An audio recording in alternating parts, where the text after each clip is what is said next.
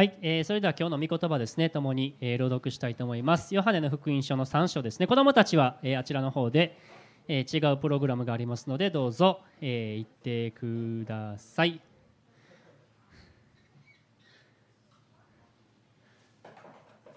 はい、お祈りします。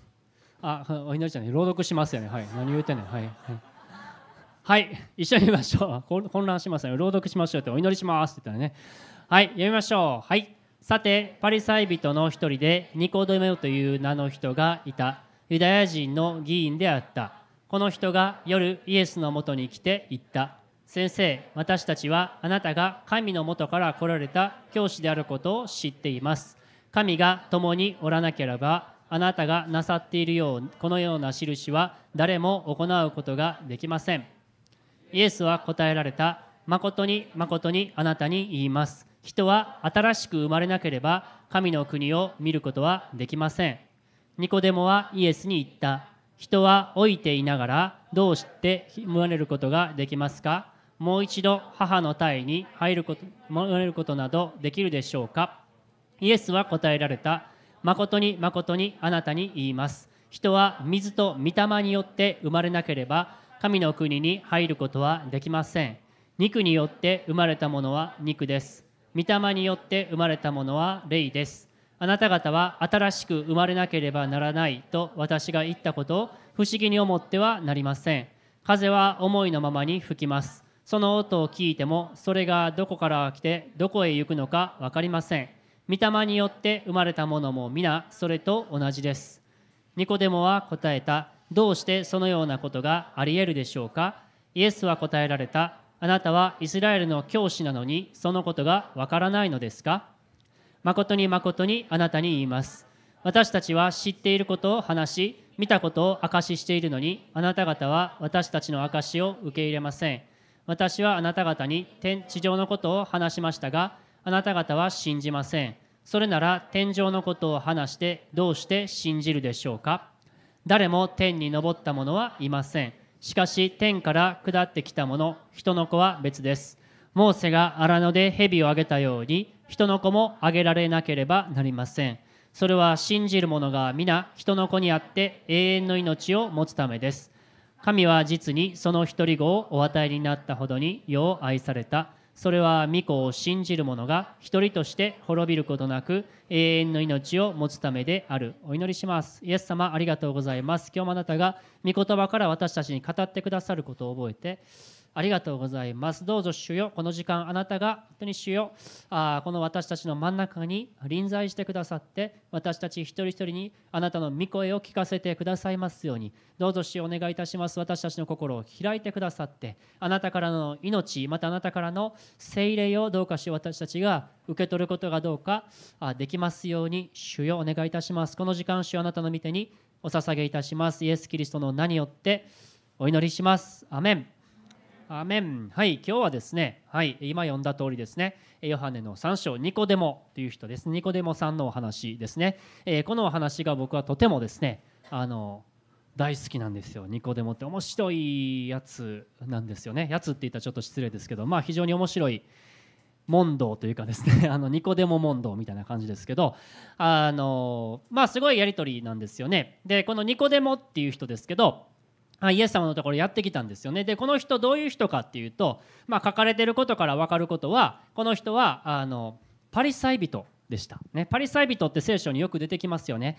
イエス様としばしばね対立対立する人たちですよね。イエス様からよくですね批判されるわけです。偽善者たちって言ってねあの批判されるような人たちですね。ユダヤ教を守ってる人たちの中でももう最も厳格な派閥、ね、もう一個一個の立法をちゃんとやろうとする安息日の、ね、働いてはならない。もう聖なる人しなければどうしようって言ったらもう安息日にこのぐらいしか歩いてあかんことにしようとかね決めるわけですよね。大変でしょ、ね、安息日に仕事道具持って歩いたらあかんってカバンの中にお医者さんが医者の道具持って歩いたらあかんってね。でも大工の道具やったらええとかね。すごいでしょ？その決まり。大変な決まりですよね。まあそんな決まりに彼らはもう一生懸命真面目にやっていたわけですね。でさらにですね彼はユダヤ人の議員であったっていうふうに書かれてますからね、えー、最初のところにですね、えー、つまり彼はそのユダヤ人の中でも指導的な立場にあったということですね。リーダーだったということです。またイエス様があなたはイスラエルの教師だって言ってるからね。だからそのパリサイ人の中でも立法を教えるような立場にあったっていうふうに取ることができますね。つまりまあ旧約聖書のことよく知ってる教養のある人、ね、また指導指導力もある人、ね。えーまあ、つまりですねまあ頭も良くてまた地位もあるようなそんな感じの人、えー、ドクターみたいな感じですね。今日もドクターの方もいますけれどもね。あの えっとそういう方ですね。そういう人がイエス様のところに来たわけです。いつ来たんですか彼？夜？ね。これ結構強調されてるんですよ。夜イエス様のところに来たってね。あのヨハネの福音書の最後にも彼出てくるんですけどその時にもヨハネは前に夜にやってきたニコデモもって 書くんですよ。夜わざわざやってきよったっていうのね。あのヨハネよう覚えとったっていうことですけどなんでこの人わざわざ夜にイエス様のところ来たんやと思いますか？皆さん。どう思います？まあ、イエス様結構お昼にこの群衆たちのいる場所でパリサイ人たちとこのやり取りすること議論することって割と多かったと思うんですけどでもこの場面ではイエス様とニコデモだけ。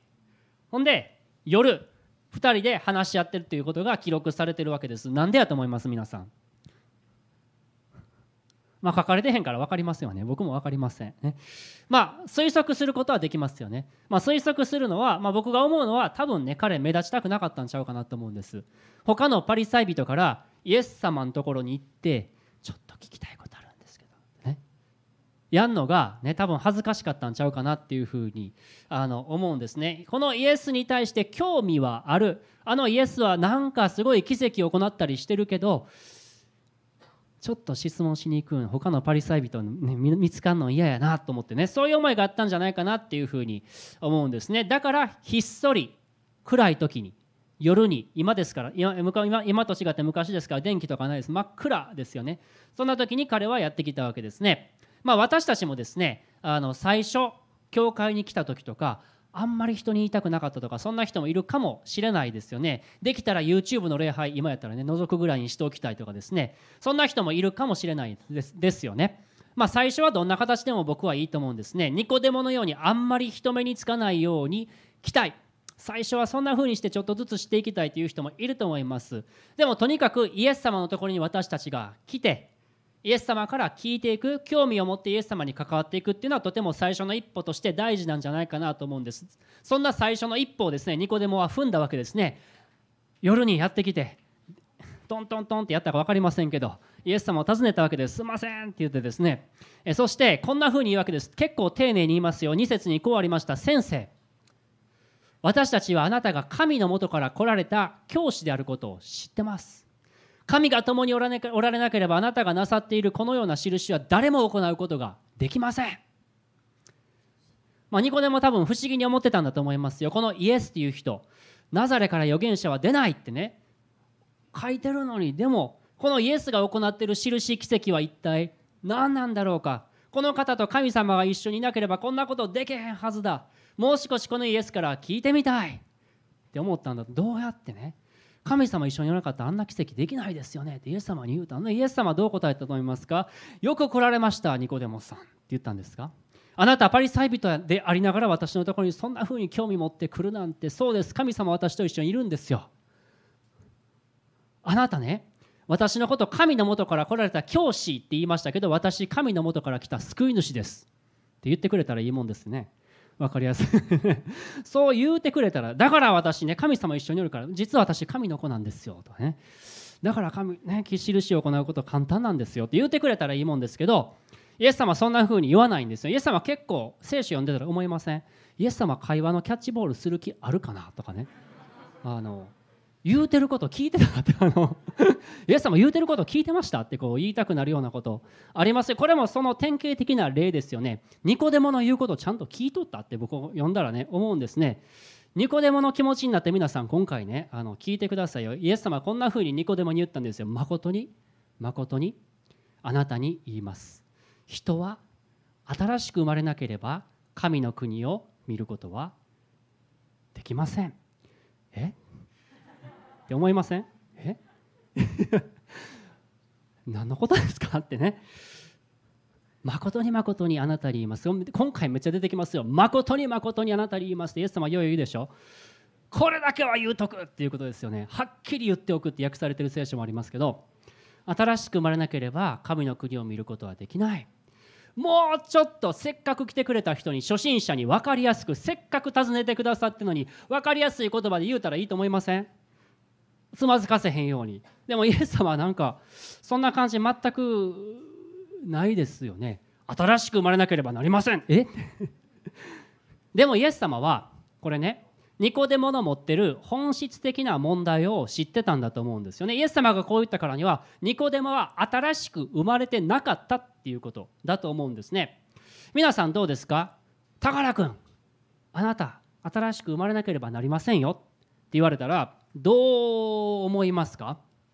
そもそも新しく生まれるってどういうニュアンスが皆さんにありますか？新しく生まれな飽きませんよってより新しく生まれた方がいいよってね。どういうニュアンスがあるでしょうね？例えばねまあひどい犯罪人とかに向かって一回生まれ変わろうってね言ったらまあちょっとね理解できるような気がしますね。この次の章ヨハネの4章で登場するサマリアの女。あの5回も結婚してまた離婚してまた違う男の人と今は同棲してるってね。そんな女に向かってちょっと一回ちゃんと生まれ変わって、ね、人生やり直した方がいいよってね。言ったらまだ分かります。でもなんで俺に言うねんって2個でもね。思ったと思うんですね。ちょっともう一回ね新しく生まれ変わった方がいいですよ。新しい命いただいた方がいいですよってイエス様言ったんですね。ニコデモに必要なさそう。多分ニコデモはそんなん必要ないと思ってたからだからあえてイエス様は言ったんだと思うんです。あなたに必要なのは新しい命新しく生まれることですよっていうことをイエス様は言われたんだと思うんですね。一生懸命立法を守って生きてる頑張って生きてる。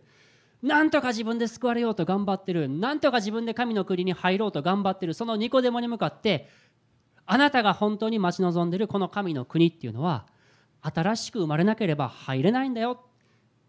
どんなに素晴らしい人であっても誰であっても新しく生まれる必要があるっていうことを言いたかったと思うんです。宝くんだけは大丈夫です。彼は素晴らしい善人ですか？もう見たら分かりますよね。素晴らしい善人な顔をしてますけれども。あのそういうもんじゃないんです実は。誰でも私たちは生まれる新しく生まれる必要があるというふうに聖書は教えてるわけですね。だからあえてイエス様はニコデモに言ったんですね。ニコデモあなたは神のもとから来られた教師ですってイエス様に向かって言ったんです。ニコデモに必要なのは新しい教えではなかったんですね。新しい命内側から自分を作り変えてくれるその力が彼は必要だったんですよね。このイエス様の言葉を聞いたニコデモですね。彼イエス様の言ってること全然分かんかった。もう完全なすれ違いですよ。ね。完全なコミュニケーションがもう成り立ってない会話がここで起こってるわけです。ニコデモどういうど どのように答えたかというとまあ常識的な話です。はあどうやって新しく生まれるんですか？ってね。人は年取ってながらどうやって生まれることができるんですか？もう一回お母さんのお腹戻ってそれから生まれることなんてできるんか？ってねイエス様に言ったんですね。ほなイエス様ね今度どう答えたと思いますか？またわけわからんこと言うんですよすごいことですよ。今度イエス様はこう言われたんです。誠に誠にまた言いました。あなたに言います。人は水と御霊によって生まれなければ神の国に入ることはできません。肉によって生まれたものは肉です。御霊によって生まれたものは霊です。ますますわからん感じ。あなたは新しく生まれなければならないと私が言ったことを不思議に思ってはなりません。風は思いのままに吹きます。その音を聞いてもそれがどこから来てどこへ行くのか分かりません。御霊によって生まれたものも皆それと同じです。ますます分からなくなってきました。思いませんか？イエス様何言ってるんですか？ってね。水と御霊によって生まれる。御霊によって生まれたものは霊です。風は思いのままに吹きます。音は聞こえるけどそれがどこから来てどこに行くのか分かりません。御霊によって生まれる人ってそんな感じ。っていうことですよね。イエス様が言ったのは。御霊によって生まれた人はそんな感じですよ。ってね。イエス様あの何のこっちゃ！ってニコでも思ったと思いますよ。僕たちもちょっと分かりにくいところあると思いますね。ニコデモの気持ちになったらどうしてそんなことがありえんのですか？なんどんな風にそんなこと起こるんですか？ってイエス様に聞いてみたいと思いませんか？どうやってそんなことがあるんでニコデモも聞いたんですよ。どうしてそんなことがありえるでしょうか？これ私たちも私たちの質問ではあると思うんですね。どうしてそんなことがありえるんですか？どうやって新しく生まれるんですか？イエス様教えてください。ニコデモも聞きました。じゃあイエス様はですね一つの大きなヒントをニコデモに与えたんですね。次にイエス様はこう言いました。あなたは次をしてくださいね。イスラエルの教師なのにそのことがわからないんですかって。まあ一つねちょっとまた わからんわって言いたくなりますよね。あのちょっとニコデモのプライドをねこの揺さぶるようなねことをねわざわざ一言言う一言言うんですよね。ちょっとイラッとさせるようなことね。言って次に言ったことはイエス様ですね。誰も天にの、えー、13節でいきますけれども誰も天に昇った者はいません。しかしこの次ですね。しかし天から下ってきた者人の子は別です。モーセが荒野で蛇をあげたように人の子もあげられなければなりません。それは信じる者が皆人の子にあって永遠の命を持つためです。イエス様言ってます。13節で誰も天に昇った者はいない。しかし天から下ってきたもの。これイエス様のことですね。イエス様は天から下って私は天から下ってきたものなんだよっていうことをニコデモに伝えたんですね。そして次にどう言ったか14節。モーセが荒野で蛇をあげたように人の子イエス様もあげられなければなりません。この言葉ですね。これイエス様伝えたかったんですね。ニコデモに。モーセが荒野で蛇をあげたように人の子もあげられなければならない。どういうことでしょうか。モーセが荒野で蛇をあげたようにこれは旧約聖書の民数記っていうところにあるエピソードのことを言ってるんですね。旧約聖書の民数記の中でモーセっていう人が登場します。モーセまだですねここは。はい。モーセっていう人が登場してそして彼はですねこのイスラエルでですねこのイスラエル人がエジプトで奴隷になってた時にこのイスラエル人を解放するんですよ。そしてイスラエル人を連れて荒野に向かっていくんですね。イスラエルに向かって進んでいくわけです。そしてその荒野砂漠を旅してる時にイスラエル人はよくモーセに向かって文句言うんですよ。モーセと神様に向かってよー文句言ってたことが記録されてます。なんでこんなところ私たち連れてきたんやって。エジプトの方が良かったわとかね。奴隷にほんまに戻りたいんかということです。エジプトの方が良かったってね時々言うんですね。ほんでまあこの時もまた言ったんですよ彼らはね。あこんなところに連れてきて私たちをこの荒野で殺すつもりかってね。あのモーセに向かって言ったわけです。モーセと神様に向かって。そしてですね燃える蛇がですね彼らにやってくるんですよ。燃える蛇がやってきて彼らは噛まれたんです蛇に。そうするとですねそういう災難が起こると彼らは助けを求めるんです。すごいでしょ彼ら。助けてくれって言うんです。私たちのために祈ってくれってモーセに言うんですね。そしたらモーセ祈るわけですね。その時に神様はモーセに語るんです。ね。あなたは燃える蛇を作り、まあ、聖堂で蛇を作ってそれを旗竿の上につけよう。次をしてくださいね。噛まれた者は皆それを仰ぎ見れば生きる。神様はこう語られたんです。イエス様はこの時のことをニコデモに言ったんですね。あなたは燃える蛇を作りそれを旗竿の上につけよ噛まれた者は皆何ですか？それを仰ぎ見れば生きる。モーセが荒野で蛇をあげたように人の子もあげられなければなりません。イエス様は何を言おうとしてるんでしょうか？これは十字架の型ですね。旧約聖書を読んでたら旧約聖書の中にもイエス様またイエス様の十字架がたびたび登場します。これは十字架のことを表してるんですね。っていうところが旧約聖書の中にもよく登場します。この場面もそうです。この場面も実は十字架のことを指し示してるんですね。モーセが荒野で蛇をね聖堂の蛇を作って竿の上につけてこうしてあげた。そしてそれを蛇噛まれた人は仰ぎ見たら生きたんです。大丈夫になったんです。仰ぎ見たら。このことをイエス様はニコデモに向かって言ったんですね。十字架を仰ぎ見る者は救われる？私たちがどういうものか？私たちが一生懸命頑張ってるか？そういうこと関係なく私たちがどれほどひどいものか関係なく十字架を仰ぎ見る者は十字架を信じる者イエス・キリストを信じる者は救われる。信じる者が皆人の子にあって永遠の命を得る。イエス様は約束されました。このようにニコデモに伝えたんですね。これ伝えられたニコデモ。どうですか？皆さんニコデモの気持ちになって。分かったと思いますか？この時にイエス様の言うてること。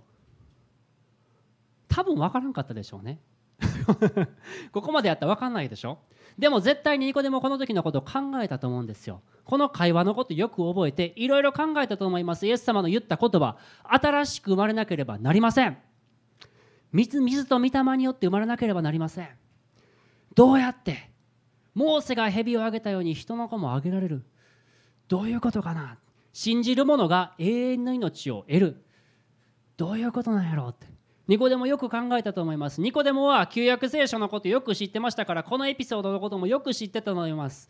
この箇所何回も彼読んだと思いますよ。その場面何回も頭の中で思い巡らせたと思います。どういう意味か考えたと思います。そしてそれだけじゃなくて、このニコデモはこの後、イエス様の後ついていくんですよ。直接じゃなくてね弟子になったわけじゃないですよ。イエス様はどんなことしてるかなってね。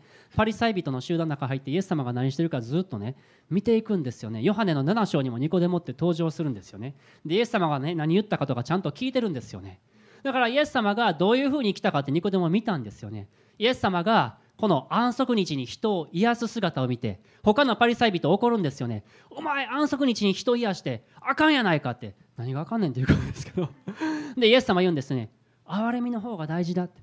お前たちはね安息日に井戸に子供が落ちたら引き上げてやるだろうっていうことを答えるんです。そういったこともニコでも聞いたと思うんですね。この人はルールに縛られて立法に縛られて生きてるんじゃなくて神様の愛と憐れみに生きてる精霊に導かれて生きてるっていうことを彼は知ったと思います。そして彼はイエス様がその生涯の最後に十字架につかれた場面つけられた場面にもいたんですよね。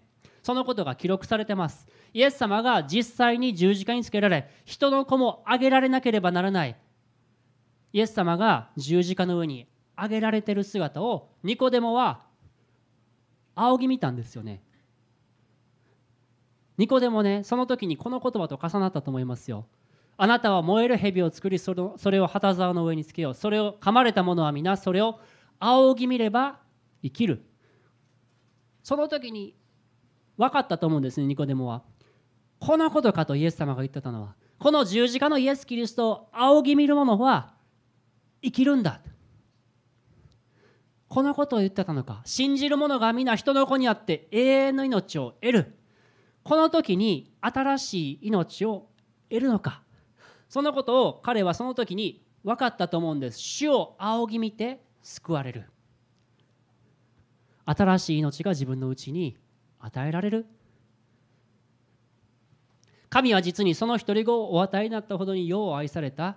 それは御子を信じる者が一人として滅びることなく永遠の命を得るためである。私たちもこのイエス・キリストを仰ぎ見るならば私たちのうちに永遠の命が与えられる新しく生まれるんですね。私たちが新しく生まれたらイエス様新しく生まれたら神の国を見るって言われましたね。私たち新しく生まれたらイエス様と出会って私たちのうちに新しい命が与えられたら神の国を体験するようになるんですね。皆さんどうですか？イエス様のことを信じた時にイエス様と本当に出会った時に世界がちょっと違って見るようになりましたってね。そういう体験したことないですか？僕ありますね。僕17歳の時に初めてイエス様を心の深いところで信じた時になんかね周りがちょっと違って見えたんですよ。ああよかったってね。イエス様生きててよかったってね。自分の人生にちゃんと目的やってよかった。こんな内側に喜びが与えられるなんてってね。なんかもう違う世界の中に自分が入ったかのようなですね新しい方法で神様とコミュニケーションつながるようになっていってですねなんかですねすごく内側に新しい命を感じるようになったことを覚えてるんですね。そして自分が神の子新しく生まれたからね。神の子自分が神の息子なんだ。見捨てられることはないんだ。そのようになったんだ。新しいアイデンティティが与えられたことを知ったですね。このニコデモもイエス様十字架のイエス様仰ぎ見た時にイエス様の言ってたことを理解したと思うんです。あの時は全くすれ違いの話でした。なんやねんとイエス様って。言うてること聞いてますかっていうようなねそういう会話でした。でもこのイエス様の十字架を見た時にイエス様の言ってたことはこういうことか彼は分かったと思うんです。私たちもこの十字架のイエス・キリストを仰ぎ見るときに新しい命が与えられるんですね。信仰によって私たちのうちにイエス・キリストの新しい命が復活の命が私たちのうちに宿るようになります。新しく生まれることができるようになります。自分のうちに命を感じていない人自分が何か枯渇してる何か自分がもう足りていないそういうふうに感じている人このイエス・キリストを仰ぎ見ていきましょう。十字架のイエス様を仰ぎ見ていきましょう。そうするならば今日も私たち一人一人にその新しい命が与えられます。その命にあふれて生きることができるようになります。今日も共にイエス様を仰ぎ見ていきたいと思います。しばらく一緒にお祈りをしましょう。よかったら皆さん立ち上がってイエス様と共に見上げていきたいと思います。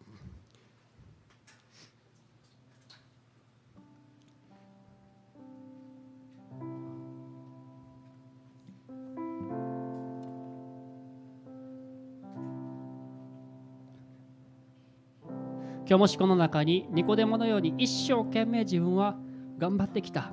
一生懸命やってきたけれども何か自分の中に足りなさを感じてる？暗闇を感じてます。一生懸命何かをやろうとしてもできない自分に気づいている。そういう人がいるならばイエス様は言われます。あなたは新しく生まれなければなりません。あなたに必要なのは新しい教えではなくて新しい命ですよ。あなたを内側から変える力のあるその私の命をもらえませんかとイエス様は語ってくださっていると思います。今日イエス様のところに行ってその新しい命をいただきましょう。この十字架を仰ぎ見るときに新しい命が私たち一人一人に与えられます。一緒にイエス様仰ぎ見ていきましょう。一曲ともに賛美したいと思います。主を仰ぎ見て力を得よ。う主は我が力我が盾主を仰ぎ見て光を得よ。う主がすべてを成し遂げ主を仰ぎ見て。主を仰ぎ見て力を得よう。主は我が力我が盾主を仰ぎ光を得よう。がすべてを成し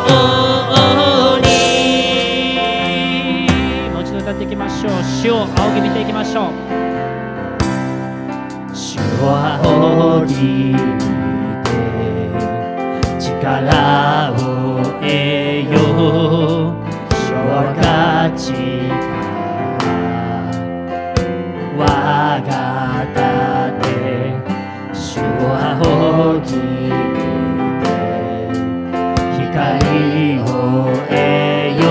う主がすべて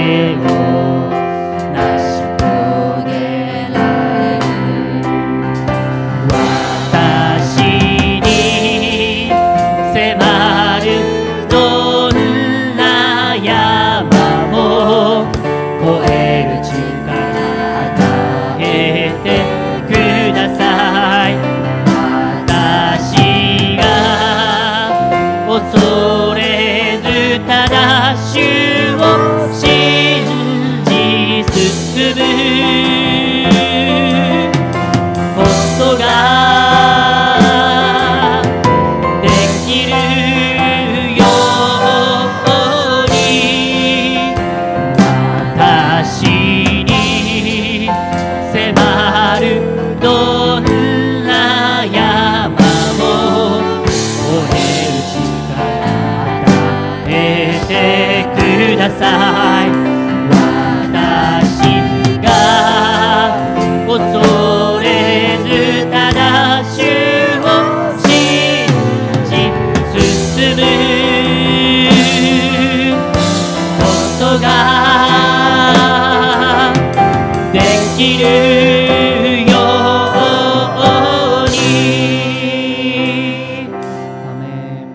生産式の時ともに持ちたいと思います。この十字架を仰ぎ見る時ですよね。私たちよくですね自分の力で何とか成し遂げていこう。自分の問題を解決していこう。この葛藤を乗り越えていこうとしてしまいます。でも本当はその力はイエス様から与えられるんですよね。主が全てを成し遂げられるとさっき歌いました。イエス様は十字架で完了したというふうに言われたんですね。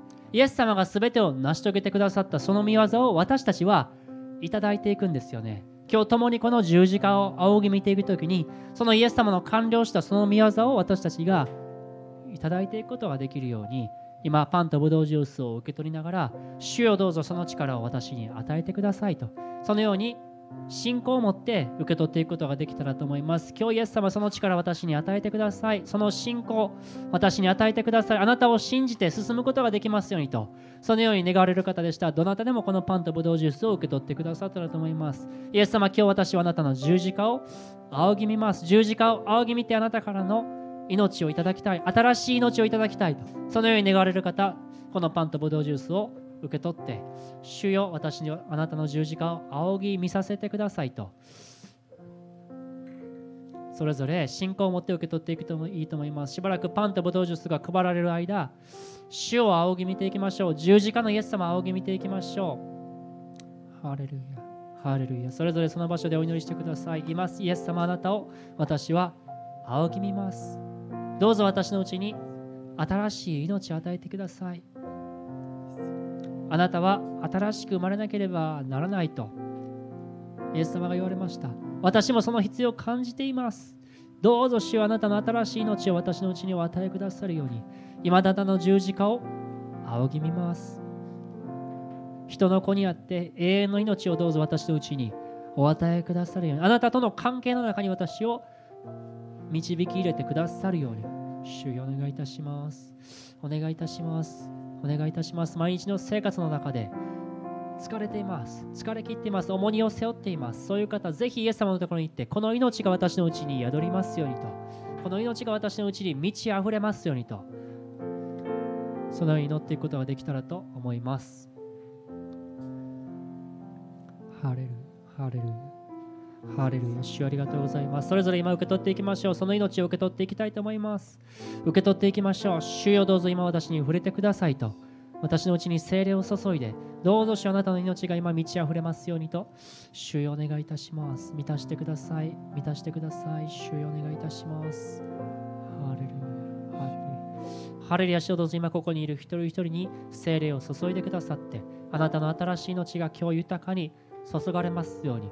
主よお願いいたします。希望を失っている人に、あなたの希望がどうか主よ、与えられますように、力を感じていない人に、あなたにある力がどうぞ主よ、与えられますように、ストリーミングを見ている一人一人にも、どうぞ主あなたの力が、今どうか主を注がれます。あなたの命がどうか今、豊かに注がれますように、主よお願いいたします。お願いいたします。お願いいたします。このパンは、イエス様の命の象徴ですよね。配られてない人、ま、すぐ来ますからね。心配しないであの来ますからね、はい、このパンは命の象徴ですね。私は天から下ってきた命のパンですというふうに言われました。これをいただく時にイエス様の命が私たちのうちに与えられます。それは信仰を持って私たち受け取っていくわけですよね。これはイエス様の命なんだと。そのような信仰を持って共にここここここここ。一人。はい。そのような信仰を持って私たちですねいただいていくことができたらと思います。共に宣言しましょう。はい。私のために裂かれた主イエス・キリストの体です。感謝していただきましょう。イエス様の命です。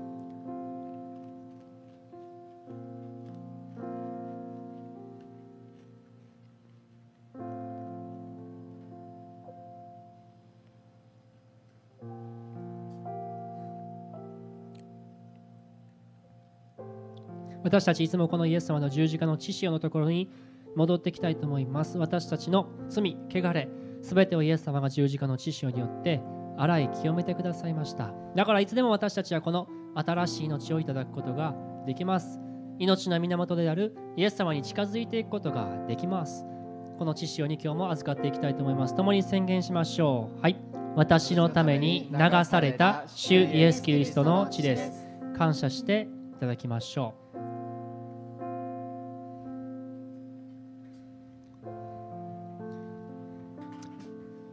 もうしばらくイエス様に私たちの思い向けて主よその命を注いでください。あなたを仰ぎます。どうぞ私をもう一度精霊で豊かに満たし触れてくださるようにと。それぞれイエス様に近づいていきましょう。ハレルヤ主をどうぞ今どうぞ豊かに御霊を注いでください。主よ私に触れてください。主よお願いいたします。お願いいたします。あなたをあぎます。その愛が一人一人に注がれますように。この家庭での問題この家庭での問題この職場での問題がイエス様あなたの力によって解決していきます。乗り越える力がどうぞ主よ。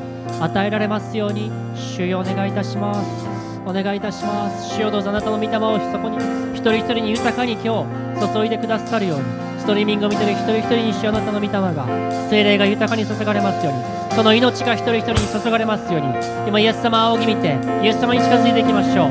主よどうぞ今私にどうぞ触れてください。あなたを求めます。主よ触れてください。精霊様精霊様あなたを求めます。あなたの命が今私たち一人一人に注がれますように。主よお願いいたします。溢れ流れていきますように。主よお願いいたします。あなたを求めます。あなたを求めます。あなたを求めます。あなたを求めます。主よありがとうございます。イエス様ありがとうございます。ハレルヤ。どうぞ主よ私に触れてくださいとそれぞれ主のもとに近づいていきましょう。私に新しい命を豊かな命を与えてくださいと主のもとに進んでいきましょう。新しく生まれることが信仰によってできますようにと。